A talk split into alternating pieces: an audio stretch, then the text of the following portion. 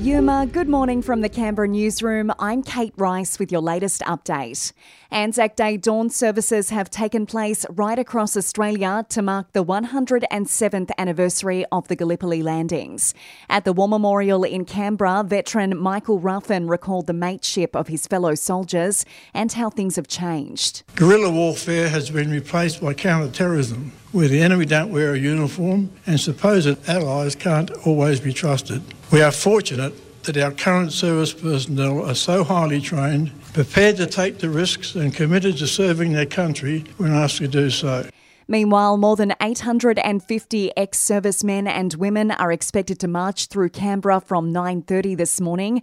ACT RSL President John King says the local commemorations, including the dawn service and march, hold a special meaning for all veterans. It's a very solemn time for us. Um, Anzac Day is the day we remember our our comrades, the ones that we, we miss because they're um, they've either passed away, and uh, it's, it's, a, it's a time for us to reflect on, on those that are not with us anymore, those that we served with. For some states, commemorations this year mark a return to normal crowds following two years of disruption due to COVID 19 restrictions. While with the international border now open, Australians have been welcomed back to Turkey for commemorations at Gallipoli. In other news today, the Prime Minister has warned if China builds a military base on the Solomon Islands, it would be the red line for Australia and the US. It's amid concerns about a recently signed security deal between Beijing and the island nation. Overseas, Emmanuel Macron has been re elected as the French president. He's the first president in 20 years to secure a second term.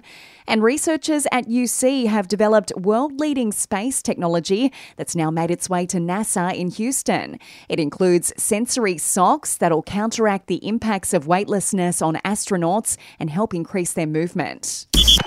Checking sport now, and the Raiders have dropped to 15th on the NRL ladder after going down to the Panthers 36 to 6, their fifth loss of the season. The reigning premiers crossing for four tries while keeping the Green Machines scoreless in the second half.